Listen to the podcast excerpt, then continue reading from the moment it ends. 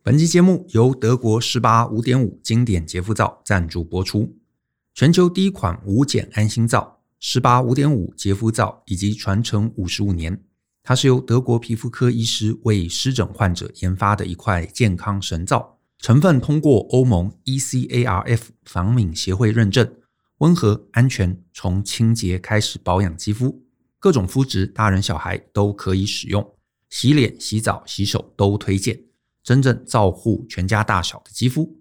，pH 五点五微酸打造肌肤自然防护膜，平衡肌肤液生态。同时添加多重氨基酸保湿配方，蜂蜡和燕麦萃取，洗净肌肤多余油脂之外，同时补充肌肤角质最需要的水分，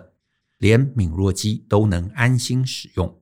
肌肤偏干的人，还有添加植物固醇的橄榄洁肤皂可以选择。庆祝施巴洁肤皂五十五年，独家回馈大人的 Small Talk 听众，买就送双层绵柔起泡网，轻松搓出绵密泡泡，温柔洗出健康水嫩肌。更多介绍及购买链接，请见节目下方的说明栏。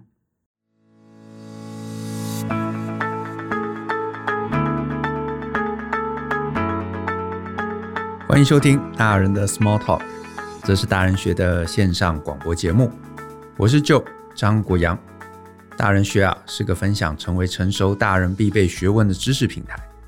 我们长期分享职业发展、人际沟通、个人成长、商业管理以及两性关系等等的人生议题。那欢迎大家呢可以多多关注。那在今天的节目中呢，我呢想要来跟大家聊聊管理啊，事情是这样子的。我呢，大概是在二零零七年啊，或者二零零八年前后，也就是大概我出来当独立顾问的那段时间，我其实呢非常非常沉迷啊一个方法叫做 CCPM 啊 CCPM 这样的一个方法论。那这个方法论呢，它的全名啊叫做 Critical Chain Project Management，中文翻译呢就叫做关键链啊。有些人搞不好听过，那只是呢它的流行时间呢也算是十年前了。所以，如果你呢是这十年才入行的，你可能就比较不知道这个方法论。可是，如果你跟我一样啊，是比较早的一个这个时间呢，就参与专案管理，那你可能呢现在呢，诶，你应该还有印象，之前有流行过一段时间叫做关键链。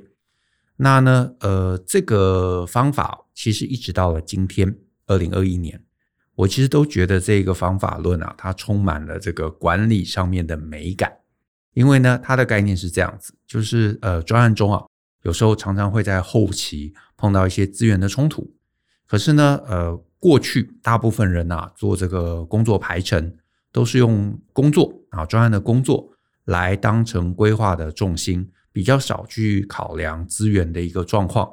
所以呢，很多专案呢，执行到一段时间之后，你可能会碰到了变动，然后这个变动呢，可能就会造成一些资源上面的一些错乱。啊，甚至是一些资源上面的一些呃调整的必要性，所以你就发现呢，哎，有些重要的工作其实呢是没有人或者是没有适当的人能够来顺利完成的，所以这个常常造成工作的一些底累。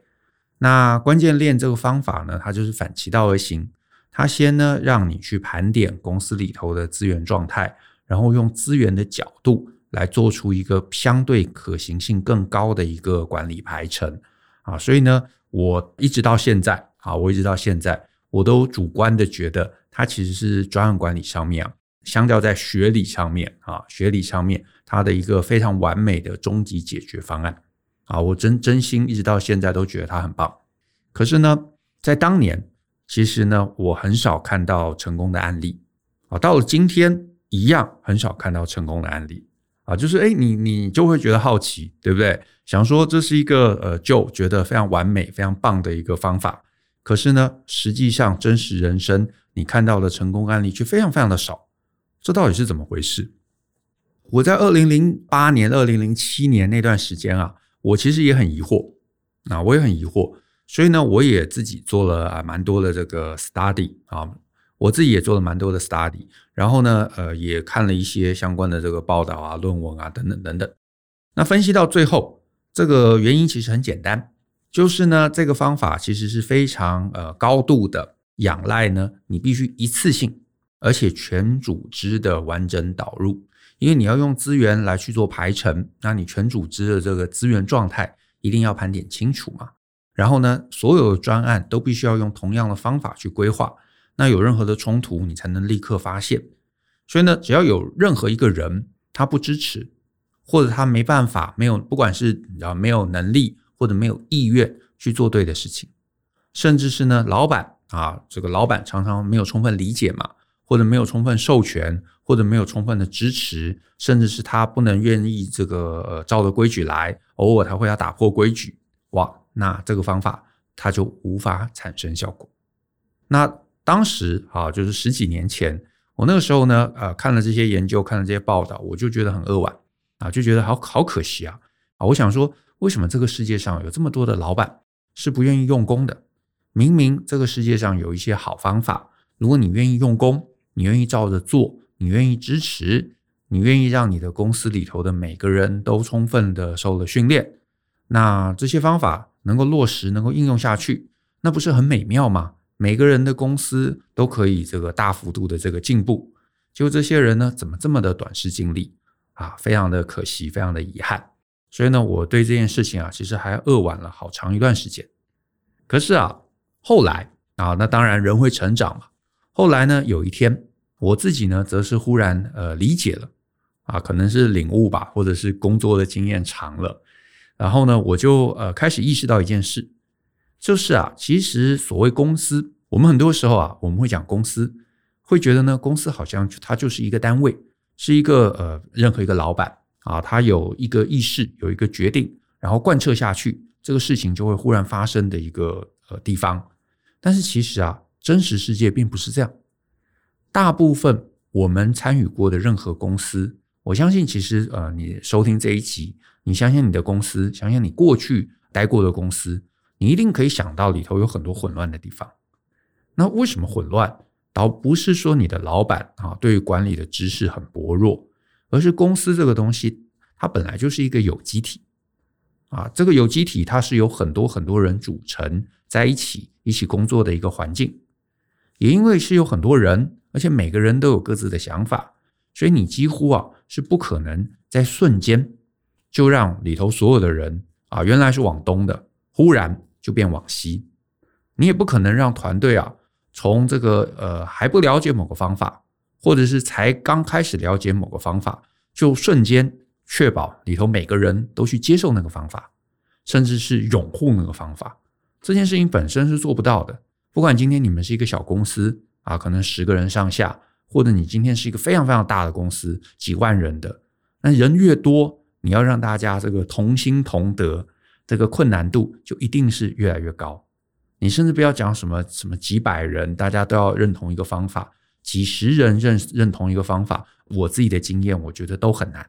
啊，我们公司也没有很大，可是呢，我们要推行一个新的政策，或者要做一些改变，你要确保每个人都听懂。哇，这个光是说明，光是解释，可能就是非常非常长时间啊，非常旷日费时的一件事啊。甚至你可能会说，哎，就我没有什么经营的经验，那你就想想你自己家里啊，你自己家里，因为很多人家里可能也就三个人、四个人，对不对？可是呢，呃，这个台湾最容易吵的，可能就是这个呃政治，就是蓝绿。那你想想看哦，很多家庭也不过就三四个人，那到底是要支持蓝，要支持绿？选举投票的时候，到底要投给谁？很可能这一家人已经吵了十几年、二十几年，都吵不出一个结论。那更何况今天忽然有人啊拿了一个论文，告诉你有一个很厉害的方法论，这个方法论一用，你们公司就会改造，就会不一样。然后你要确保公司里头可能两百人或者两千人或者两万人能够瞬间被这个方法论洗脑、认同，然后转念啊，我相信。这个后者啊，更是完全不切实际的一个期待，对不对？不会有这个事情发生的，不会有这样事情的发生。然后呢，就算啊，大家在这个意愿上面、意识上面都觉得这个方法论非常非常的好，都被说服了。你接下来另外第二个碰到的问题，其实就是能力上面的培养。有些方法论非常讲求啊，有些方法论、有些系统、有些管理方式啊。非常讲求，每个人都得要做出一些贡献。比方说，很多公司会想要导 ERP，或者会想要导 PMIS 啊，所谓专案管理资讯系统。那这一类的系统有可能它非常复杂啊，然后呢，需要每个人都把自己手边的一些资料能够喂到系统中，然后系统啊，你就把它想象它是一个黑盒子，它就把大家是这个喂进来的资料做了一些加工，然后加工出来可能就会有一些管理上面有意义的报表。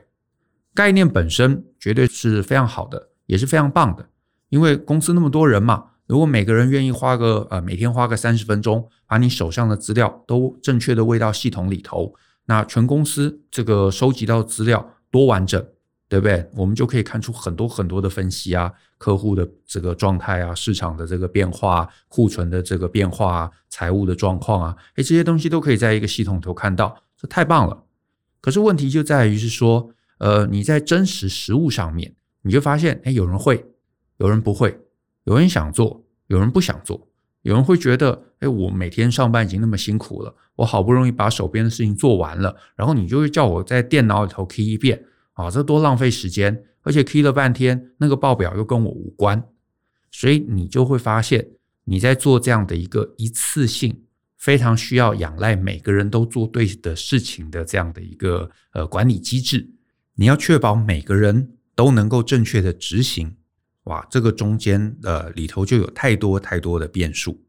其中只要有一个人、两个人、少数的人不想，很可能做出来的东西啊，它的价值就会非常非常的低啊。就是你可以你可以把它想象啊，就是我们以前在学校里头，就是可能一群人共笔来做报告，对不对？那除非你今天运气很好，碰到的每个人能力都很强，而且呢都很有意愿要来参与这件事情。啊，这两个缺一不可哦。他又要能力很强，他可以把分配给他的工作能够正确的执行出来，而且他又很想要做这件事情。所以，如果你的这个团队啊，就是当时在学校做报告的这个团队，每个人真的都很强，然后意愿也都很强，那真的你们就会完成一个，这个完成度很高的一个报告。那在这样的你跟这样的一群强者一起工作的经验，那你真的会觉得很爽快，觉得很棒。可是呢，你你我相信啦，大部分我们在学校经历的这个共笔做报告的经验，通常都是不好的。为什么呢？因为有可能有些人没什么意愿，有些人有意愿，可是没有能力啊。哪怕你四五个人吧，只要有一个人没意愿、没能力，做不出来东西，或者是拖拖拉拉的，你就会搞得大家很不爽。最后。可能到了 deadline 之前，你们合并起来，呃，五个人、四个人做很用心，可是有一个人呃不用心，你们得到的就是一个不完整的报告。这个不完整的报告可能也交不出去啊，对不对？然后最后可能另外四个人想办法擦屁股，然后想办法啊急急忙忙的半夜熬夜，然后把那个人的这个这个内容做完。诶，这个这个可能是我们大部分人在学校都有的一个经历，对不对？那可是就是因为这样的一个状况。你如果落实到公司里头，呃，落实到一个管理的环境中，你就发现，如果你尝试做一个方法，这个方法仰赖每个人都有一定的意愿，都有一定的训练的能力，而且可以把这件事情做好，你就会发现，哇，这中间出错的可能性太大了。而且呢，如果中间只要有一两个人，他没有乖乖的做事，他没有按部就班的。照着这个管理的方法论或者系统去做他该做的事情，那最后产出的结果，它可能就是一个支离破碎，而且完全没办法解决问题的一个结果。那这个其实就会非常非常的可惜啊，非常非常可惜。而且更惨的是，你在这个过程中导入的过程中，一定有些人是冷言冷语的，他是袖手旁观的，他是对这个结果不抱期待的。所以，当他发现大家花了那么多的这个努力啊，那么辛苦，然后呢，最后产出来的一个报告也好，或者执行的成效也好，不如预期，那他可能就会觉得，哎，你看我早告诉你啊，做这个事情没用啊。所以呢，慢慢你就发现，不想参与的人会越来越多。那只要这个不想参与的人越来越多，那你的成效就会越烂。所以，他最后就会变成一个非常非常可怕的恶性循环。这也就是为什么啊，我刚刚前面提到嘛，CCPM。虽然我觉得他在学理上面非常非常的棒，可是他在真实导入的情境中能够得到好结果，能够得到好效果的这个公司啊，或者团队啊，其实非常非常的少，就是因为这样的一个人性啊，一开始有人不认真、不完全的投入，或者老板不完全理解，所以呢，你们就没办法做出真正的好的成效。没有做出好的成效，那呃，这些投入的人就会觉得我傻子吗？我花那么多心力陪你玩，结果其实效果也很差，所以呢，就越来越多人离开，然后最后这整个方法论就没办法在这个环境中生根啊。其实很多公司导 ERP 失败，或者很多公司导 PMIS 失败，其实背后的原因也都跟这个有关啊，都跟这个有关。一次想要得到太大的一个成效，然后呢，最后达不到。大家失望，然后慢慢离开，然后越来越少人投入，它这样的一个恶性循环，就会让这整个系统没办法能够活下来。所以呢，你这样子研，你这样子听完之后，你会发现，与其啊，我们在一个成熟度很低的呃环境中，硬要推一个呃非常厉害、非常需要高成熟度的一个方方法论，或者是需要高成熟度的一个电脑系统，那你还不如独善其身。不如就把 Excel 学好，对不对？就是诶，老板叫我分析什么，好吗？那我就辛苦一点，我去跟别人要数字，要的要的多，我就做一个比较完整的报告；要的少，我就做一个比较精简，可是至少也会有一些价值的报告。可是呢，相对一些比较写死的，而且巨大的这个系统，只要你有一块有人没有输入，那最后有可能整个加减乘除，那中间就是做不出来东西，然后结果就是零。所以呢，我在那几年，我自己最大的一个体悟啊，就是你作为一个呃管理者，做一个顾问，或者你想要去改善你的组织啊，你必须要有弹性，而且你要让这一个方法，你想要尝试的方法，它有非常高的一个适应性。这个逻辑上的转念，对我自己啊，对我自己，其实后来的影响是非常非常大的。为什么呢？因为其实人的时间有限嘛。所以我后来啊，大概二零一零年之后啊，零九一零年之后，我其实就不太花力气去研究那种需要老板强力支持，或者需要这个公司里头团队里头大家都积极参与，然后才能做出成效的这个管理手法上面。因为呢，这个对我当时的认知而言，我觉得这整件事情变得非常不切实际。这个老板很用功的组织本来就少了。对不对？然后老板又要强强迫大家去遵循某个方法，那老板一开始可能他也不肯定啊，就是不管在别的公司里头做得再好，他也不敢肯定说这个方法在我们公司里头一定也一定有效。就算他很强力的去施压，那公司里头一定有一些地方是他施压不了的。所以呢，无论如何，这种需要一次到位的啊，一次到位的这种方法，大概最后都是徒劳。啊，那当然，你可以把问题推给老板啊。这个不管是老板不懂啊，老板没有认真啊，或者是你推给团队啊，团队不成熟啊，啊，大家不愿意做对的事情啊，大家懒懒惰啊，呃，是都可以推出去。可是这样推出去，除了让自己觉得安心，觉得哎呀，我有尝试啊，我有尽力，可是最终组织问题它是并没有被缓解到的啊。所以呢，呃，我当时就会觉得。这种一次到位，而且需要高度的呃共识，需要高度能力培养的方法，这其实成功的几率是非常非常低的。那我转念之后，我做什么事情呢？我其实就花很多心力去研究，有没有什么知识，有没有什么方法，是就算只有我一个人啊，就是所有团队哦，所有团队都是笨蛋，只有我一个人是聪明的人，对不对？我我把那个方法学起来。我是不是能够改善处境？而且重点是，它可以做所谓的 scale up，意思就是它可以有高度的弹性，可以扩张。这个思考的转换，我觉得对我后期的管理的认知改变非常非常大。因为我刚刚提到嘛，真实人生中不会有什么事情是你一宣导，忽然公司里头全员都跳起来支持的，没有这种事情的啦，一定都是大家先默默看你用嘛。对不对？然后呢，发现诶，就用这个方法，效果好像不错哦，老板都称赞他哦，客户都买单哦，然后专案都顺利哦，然后大家才陆陆续续加入。然后呢，加入了，他发现有用，他就会继续往外扩散，所以呢，就会变成一个正向的效应。这个正向效应就会帮忙这个做事方法扩及到整个组织。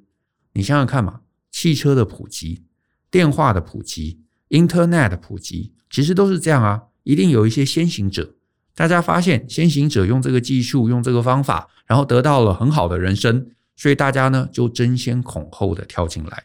所有的流行，所有的这个可以被呃众人接受的事物，其实背后都是这么一回事。你这个方法至少要能够让用的那个人带来好处啊！我觉得这个对于我后来在管理上面的一些方法的研究。甚至是我们后面啊，对于很多课程设计的这个研究，我觉得呢，都起了很大的一个作用。因为呢，专案管理，如果你有接触过，你就发现，其实市面上有非常非常多的方法，有非常多的理论。可是呢，有些方法、有些理论非常讲究全员的参与、全员的投入、一次的改造。可是呢，也有一些方法，它呃探索的是，我假设只有一个人。我怎么样能够让自己啊，在这个呃团队，在这个混乱的环境中，能够好好活下来？所以呢，我我这几年真真心好奇或者真心有兴趣的，就是去学那种一个人懂，他也能够改善他的处境的方法。那也因为就是这样的一个转念嘛，所以呢，我后来的专注重点其实都在学，都在想怎么样让一个管理手法，它可以从小到大。都能加以应用。也顺便讲一下，就是如果听众你有参加过我们的专案管理一日特训班这堂课，你可能就会发现这堂课它很有意思，而且很神奇。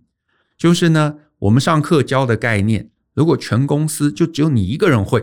啊，所有人都不会哦，而且所有人都拒绝去用这些手法，那没有关系，你就用，你就做，你会发现你可以从混乱中活下来，因为你会有个东西嘛。可以跟老板视觉化的来报告现况、报告进度。那如果老板呢有任何专案的疑问，诶，你也可以视觉化的告诉老板，老板的问题，不管是钱的问题、时间的问题、呃资源的问题，或者是工作范围、工作状态的问题，你都可以解释清楚。甚至是呢，专案碰到变动，你手上也会有一个武器，可以去跟不管是客户或者跟老板去协商、去谈判。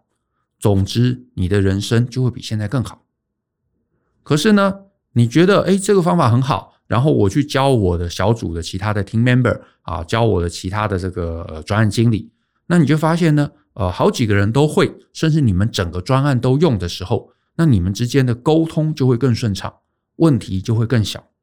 那甚至哪一天你老板也好奇，也学了这个方法，大家都懂，全公司都这么做，那你要去协调资源。你要去调度，你要去谈判，你要去面对变动啊，去做一些协商，你就会发现哇，容易很多，你的日子还会变得更加美妙。所以这其实是我到现在这个年纪啊，我回头看管理，我自己比较认同的一个价值观，就是你没办法一次把一个方法带给一个团队，然后让他们忽然就 buy in，忽然就变好，一定是循序渐进。所以你的方法就要有高度的适应性，能够针对不同的组织，能够针对不同团队的成熟度，都要有价值，这个方法才会是一个好方法。那我之前在 Podcast 又录一集，好像是这个呃第七十五集啊，谈的是跟人生适应性有关。